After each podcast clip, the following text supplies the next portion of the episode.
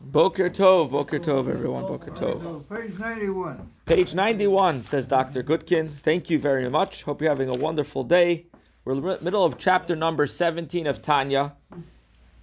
And today we're going to learn of what is the purpose of man? Why are we here?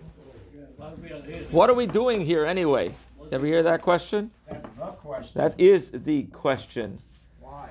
So basically, um, we, we've been learning about the concept of the intellectual love.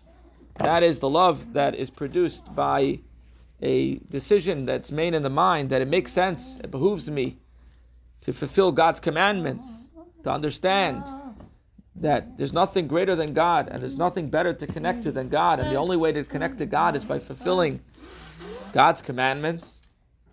So even if a Beinoni is unable to generate a palpable love in the heart, but only the intellectual love that leads the person to do the mitzvahs, stay away from sin, that is called serving God with your heart.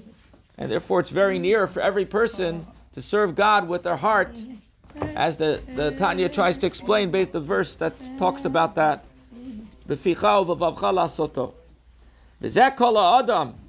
So today's lesson that generally speak v'zeh kol ha'adam ki hayom la'aseisim siv shayem mo'ilam. This Torah study and fulfilling the mitzvah consists the whole purpose of man.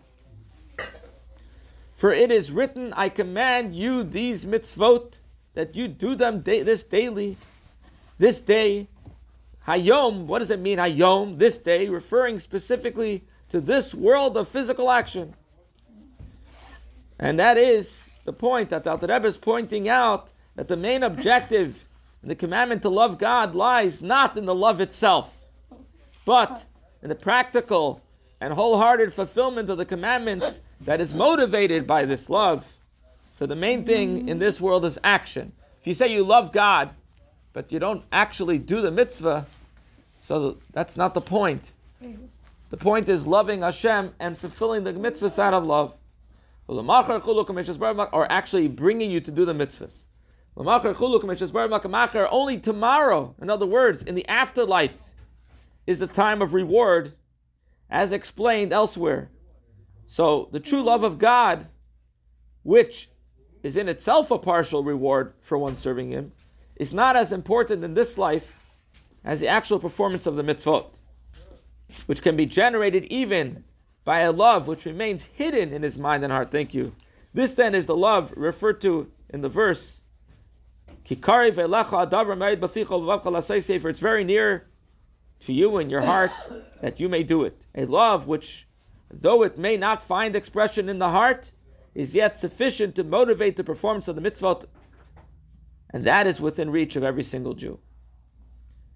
How does this love motivate one to perform the commandments? The Alter Rebbe now goes on to explain.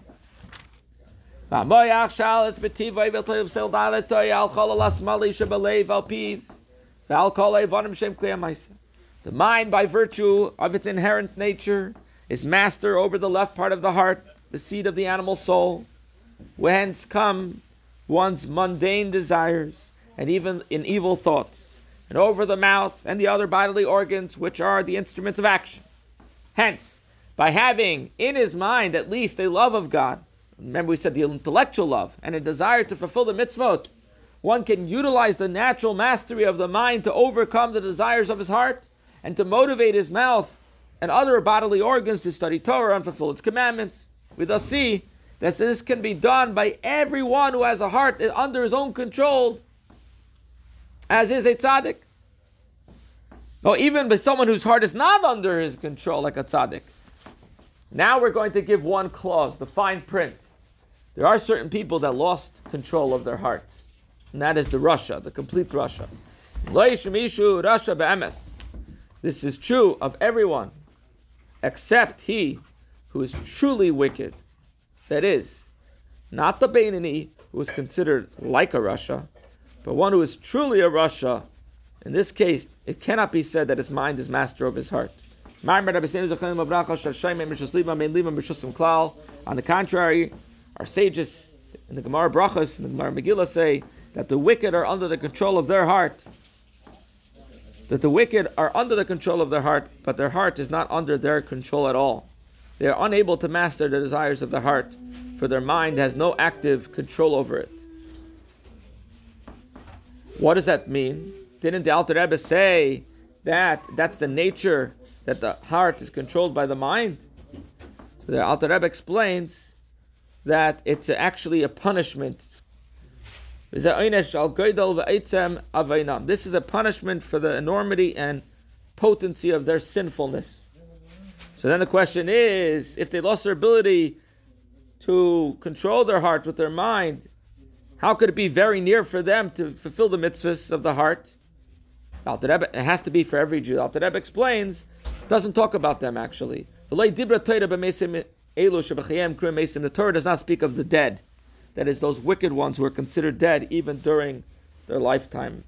See Gemara Brachas further. Why? Even a rasha, complete rasha, could actually do tshuva, and, but until then, there's no, no mastery over their heart. Indeed, it is impossible for the wicked to begin to serve God, that is, to observe the mitzvahs out of feeling of love and fear of God, without first repenting for their past. What does that mean? They have to break the klipos. The shabar klipos shemasach ma'avdal mechitza shabazal sekas ben amavim shabashmaim in order to shatter the klipot that were created by their sins, which form a sundering curtain and an iron wall that interposes between them and their Father in heaven. How do you break the klipot? When a person breaks their heart, that's how they break the klipot.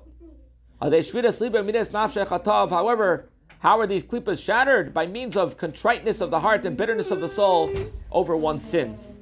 As is written in the Zohar on the Pasuk in Psalm 51. Say before we go to sleep at night. The Zohar interprets the verse the sacrifices to the Almighty Elokim are a broken spirit, a broken and contrite heart. To mean that through one's breaking his heart, the unclean spirit of the Sitra Achara, the Klipot, is broken, and this is a sacrifice that we offer to the divine name Elokim. Normally, when you bring a sacrifice, it'll say the word Yudke Vavke which is the higher name of God. Here it says a sacrifice to Elohim, which is more judgment. If you look, when speaking of the sacrifice and the laws pertaining to them, the Torah mentions only the divine name Yudke Vavke, as is oft repeated phrases describing the sacrifices. Nachas ruach l'fnei Hashem, an appealing fragrance to God, Havaya. No mention is made of a sacrifice to the divine name Elohim. So what asks the Zohar does constitute a sacrifice to the name, to that name? The Zohar interprets the previously quoted verse as answering this question. The sacrifice to Elohim is a broken spirit. In other words, breaking the spirit of the Sitra Achra, and this is accomplished by means of a broken and contrite heart. So Elohim is more of judgment and, and, and, bitterness. Ayin Sham Parshas Pinchas Taifresh Mem. You can see further the Zohar Parshas Pinchas, page 240, Parshas Vayikra, and portion of Vayikra Daf Ches, page 8. Daf Hey and page 5, Amud Aleph 5a, Rav Moshe Zakusham, and the commentary of Rabbi Moshe Zakuto Liran. So basically, if a person, you cannot truly be on a spiritual path if, if you're still stuck in unwholesome behavior, and have to break that cycle by bitter remorse, and then you can liberate your neshama.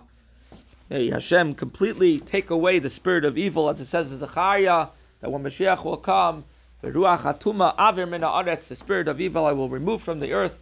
And even the last seconds of exile that we're in now should be, God should lighten things, lighten the load, and should be the whole Bnei Yisrael Haya Oyer with all the Jewish people there was light in their homes, as it says in this parsha, the coming of Mashiach now. Amen.